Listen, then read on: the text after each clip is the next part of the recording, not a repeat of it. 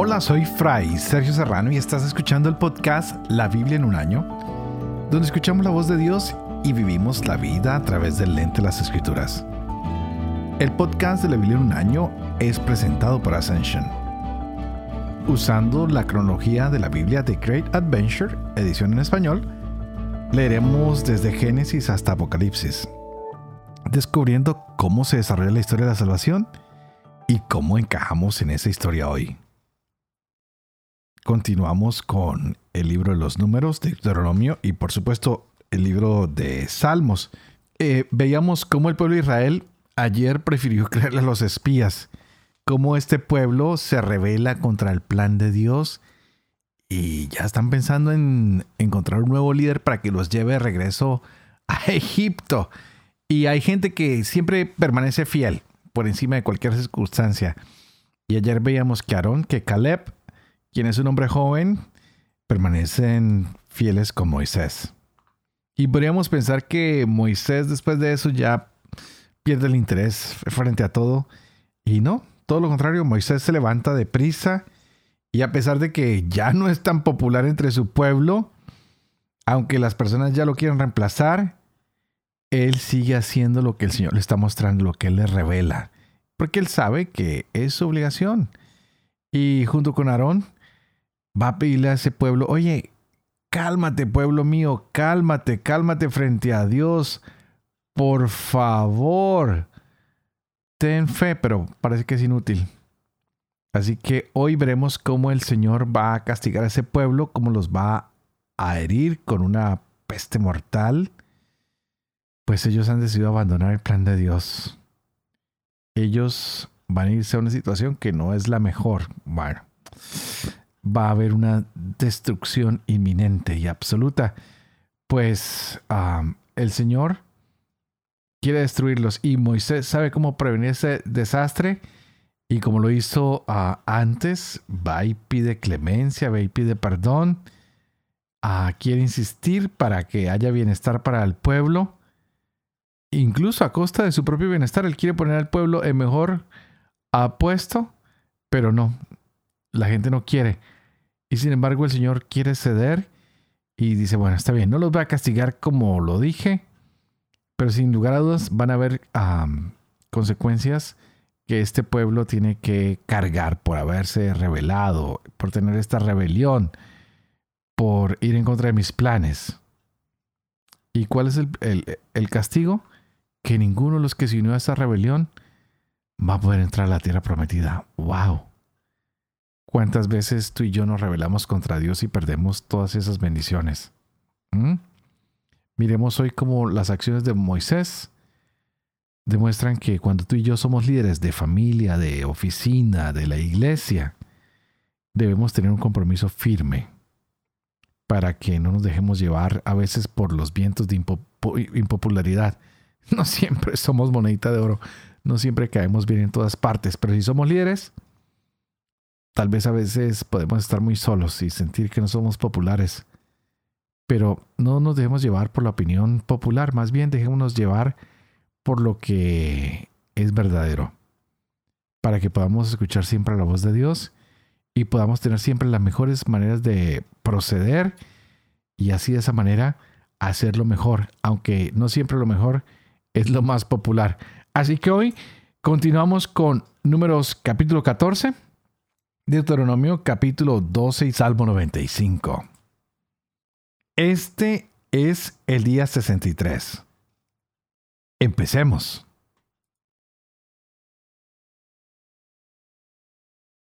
Números capítulo 14. Entonces toda la comunidad alzó la voz y se puso a gritar. Y la gente se pasó llorando toda aquella noche. Luego murmuraron todos los israelitas contra Moisés y Aarón y les dijo toda la comunidad. Ojalá hubiéramos muerto en Egipto, y si no, ojalá hubiéramos muerto en el desierto. ¿Por qué Yahvé nos trae a este país para hacernos caer a filo de espada y que nuestras mujeres y niños caigan en cautiverio? ¿No es mejor que volvamos a Egipto? Y se decían unos a otros, nombremos a uno jefe y volvamos a Egipto. Moisés y Aarón cayeron rostro en tierra delante de toda la asamblea de la comunidad de los israelitas. Pero Josué, hijo de Nun, y Caleb, hijo de Jefoné, que eran de los que habían explorado el país, rasgaron sus vestiduras y dijeron a toda la comunidad de los israelitas, La tierra que hemos recorrido y explorado es muy buena tierra. Si Yahvé nos es favorable, nos llevará a esa tierra y nos la entregará. Es una tierra que emana leche y miel. No se rebelen contra Yahvé ni teman a la gente del país porque son pan comido. Se ha retirado de ellos su sombra protectora y en cambio Yahvé está con nosotros. No les tengan miedo. Toda la comunidad hablaba de apedrearlos cuando la gloria de Yahvé se apareció a todos los israelitas en la tienda del encuentro. Y dijo Yahvé a Moisés, ¿Hasta cuándo me va a despreciar este pueblo? ¿Hasta cuándo van a desconfiar de mí con todas las señales que he obrado entre ellos? Los heriré de peste y los desheredaré pero a ti te convertiré en un pueblo más grande y poderoso que ellos. Moisés respondió a Yahvé, Los egipcios se han enterado de que tú con tu poder sacaste a este pueblo de en medio de ellos. Se lo han contado los habitantes de este país. Estos se han enterado de que tú, Yahvé, estás en medio de este pueblo y te das a ver cara a cara de que tú, Yahvé, permaneces en tu nube sobre ellos y caminas delante de ellos de día en la columna de nube y por la noche en la columna de fuego. Si haces perecer a este pueblo como a un solo hombre, dirán los pueblos que han oído hablar de ti. Yahvé, ¿cómo no ha podido introducir a este pueblo en la tierra que les había prometido con juramento? Los ha matado en el desierto. Muestra pues ahora tu poder, mi Señor, como prometiste diciendo. Yahvé es tardo a la cólera y rico en bondad. Tolera iniquidad y rebeldía. Aunque nada deja sin castigo, castigando la iniquidad de los padres en los hijos hasta la tercera y cuarta generación. Perdona pues la iniquidad de este pueblo conforme a la grandeza de tu bondad, como has soportado este pueblo desde Egipto hasta aquí. Dijo Yahvé, lo perdono según tus palabras. Pero por vida mía y la gloria de Yahvé que llena toda la tierra, que ninguno de los que han visto mi gloria y las señales que he realizado en Egipto y en el desierto, que me han puesto a prueba ya diez veces y no han escuchado mi voz, verán la tierra que prometí con juramento a sus padres no la verá ninguno de los que me han despreciado. Pero mi siervo Caleb, ya que fue animado de otro espíritu y me obedeció puntualmente, lo haré entrar en la tierra donde estuvo y su descendencia la poseerá. El amalecita y el cananeo habitan en el llano. Mañana vuélvanse y partan para el desierto, camino del mar de Suf. Yahvé habló hacia Moisés y Aarón. ¿Hasta cuándo esta comunidad perversa murmurará contra mí? He oído las quejas de los israelitas que están murmurando contra mí. Diles, por mi vida, oráculo de Yahvé, que he de hacer con ustedes lo que han hablado a mis oídos. Por haber murmurado contra mí todos los que fueron censados y contados de 20 años para arriba en este desierto, caerán sus cadáveres. Juro que no entrarán en la tierra en la que, mano en alto, juré establecerlos. Solo a Caleb, hijo de Jefoné, y a Josué, hijo de Nun, y a sus pequeñuelos, de los que dijeron que caerían en cautiverio, los introduciré y conocerán la tierra que ustedes han despreciado. Sus cadáveres caerán en este desierto, y sus hijos serán nómadas cuarenta años por el desierto cargando con la infidelidad de ustedes hasta que no estén por completo todos sus cadáveres en el desierto. Según el número de los días que ustedes emplearon en explorar el país, 40 días, cargarán 40 años con sus pecados, un año por cada día. Así sabrán lo que es rebelarse contra mí. Yo, Yahvé, he hablado. Eso es lo que haré con toda esta comunidad perversa amotinada contra mí. En este desierto no quedará uno. En él han de morir. Los hombres que había enviado Moisés a explorar la tierra, que al volver habían incitado a toda la comunidad a murmurar contra él, poniéndose a hablar mal del país, aquellos hombres que habían hablado mal del país, cayeron repentinamente muertos delante de Yahvé. En cambio, Josué, hijo de Nun, y Caleb, hijo de Jefoné, sobrevivieron de entre los hombres que habían ido a explorar la tierra. Refirió Moisés estas palabras a todos los israelitas y se afligió mucho el pueblo. Madrugaron y subieron a la cumbre del monte diciendo, Aquí estamos, vamos a subir a ese lugar respecto del cual ha dicho Yahvé que hemos pecado. Moisés les respondió, ¿por qué hacen eso? Pasando por encima la orden de Yahvé. Eso no tendrá buen éxito. No suban porque Yahvé no está en medio de ustedes, no vayan a ser derrotados frente a sus enemigos. Porque el amalecita y el cananeo están allí contra ustedes y caerán a filo de espada. Pues después de haber abandonado ustedes a Yahvé, Yahvé no está con ustedes. Pero ellos se obstinaron en subir a la cumbre del monte. Ni el arca de la alianza de Yahvé ni Moisés se movieron del campamento bajaron los amalecitas y los cananeos que habitaban en aquella montaña. Los batieron y los destrozaron hasta llegar a Jormá.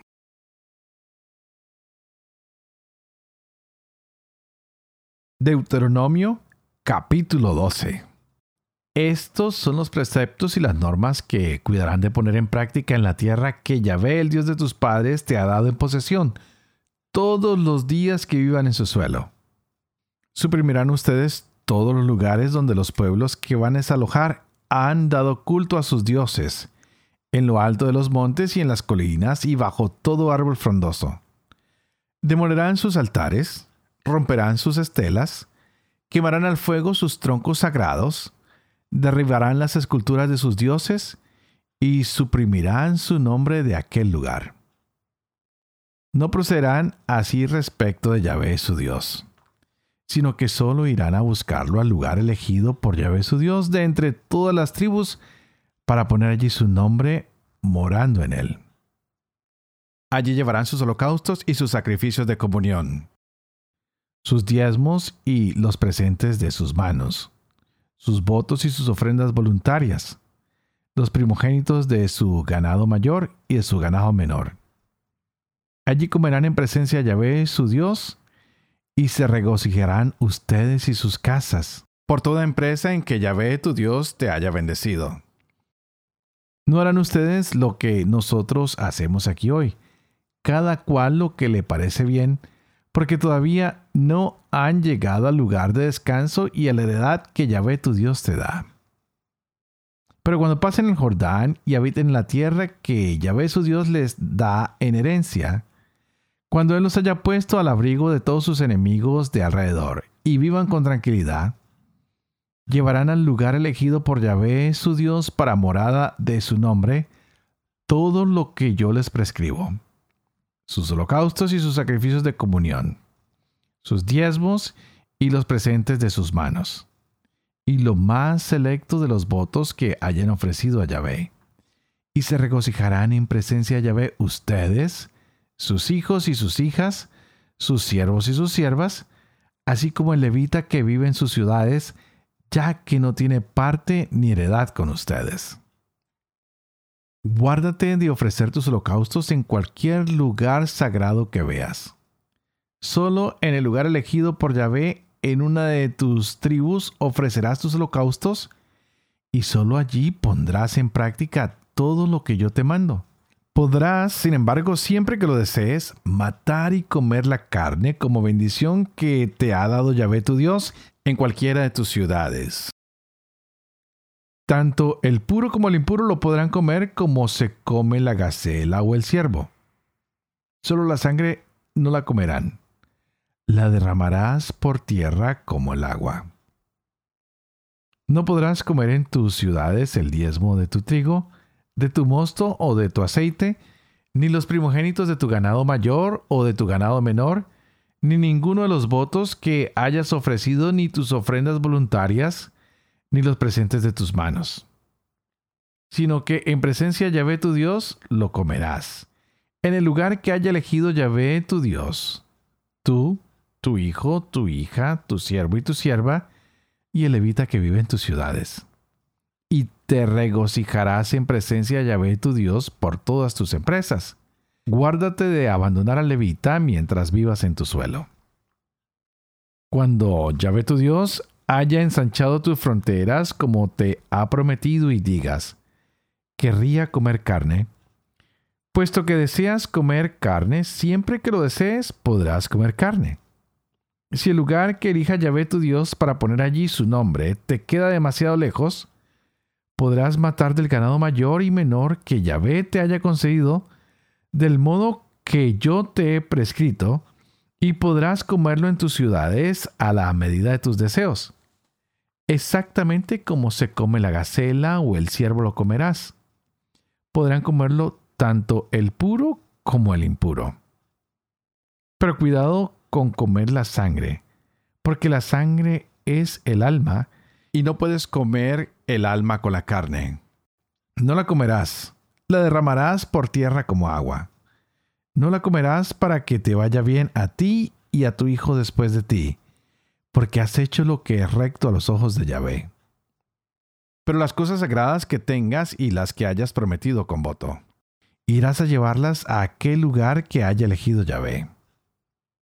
Harás tus holocaustos, la carne y la sangre sobre el altar de Yahvé tu Dios.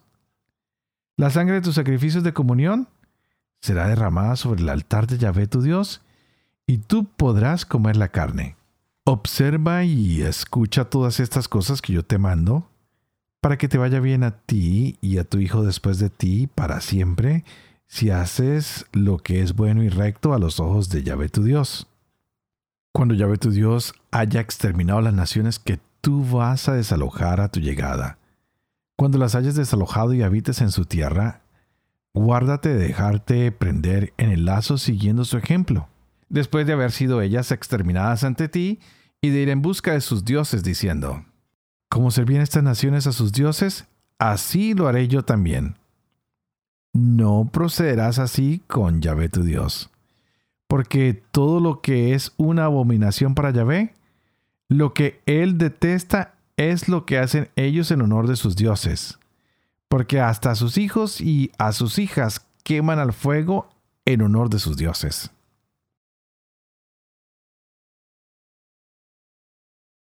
Salmo 95 Vengan, cantemos gozosos a Yahvé, aclamemos a la roca que nos salva, entremos en su presencia dándole gracias, aclamándolo con salmos porque un gran Dios es Yahvé, Rey grande sobre todos los dioses. Él sostiene las honduras de la tierra. Suyas son las cumbres de los montes. Suyo el mar que él mismo hizo, la tierra firme que formaron sus manos.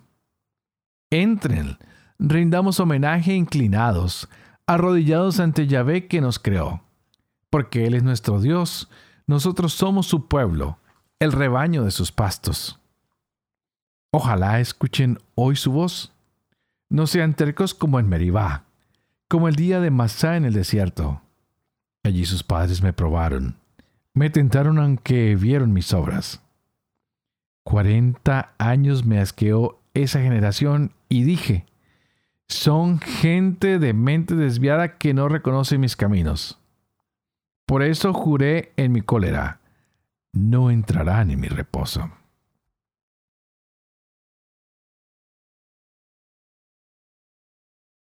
Padre de amor y misericordia, tú que haces elocuente la lengua de los niños, educa también la mía e infunde en mis labios la gracia de tu bendición. Padre, Hijo y Espíritu Santo. Y a ti te invito para que pidas el Espíritu Santo, para que éste abra nuestra mente y nuestro corazón y así podamos gozarnos de esta palabra de Dios hoy en nuestras vidas. Bueno, hice una gran introducción, así que Vamos a continuar con esto que acabamos de leer. Pues la situación de Moisés ah, la forma de proceder de él parece que siempre es muy clara. El Señor le dio la orden a Moisés de conquistar la tierra prometida. Moisés se mantuvo firme, le dijo al pueblo lo que tenían que hacer y el pueblo lo rechazó. Sin embargo, el comportamiento de Moisés es siempre humilde. Él no titubea en su rumbo, él sabe lo que tiene que hacer. En realidad, pues no han tenido éxito en cumplir lo que Dios manda. Y parece que el pueblo ya no lo quiere seguir. Así que un líder no puede cumplir solo la misión que Dios le da, siempre necesita que el pueblo lo ayude. Como sacerdote yo tengo que ir guiando la comunidad, pero el pueblo tiene que seguir. En este caso vemos cómo Moisés y el pueblo van a pagar una consecuencia. Hay un desastre cuando deciden subir por su propia cuenta y ahora ellos tienen que pagar las consecuencias de sus malas decisiones. ¿Y cuál es la consecuencia? Que no van a conocer la tierra prometida.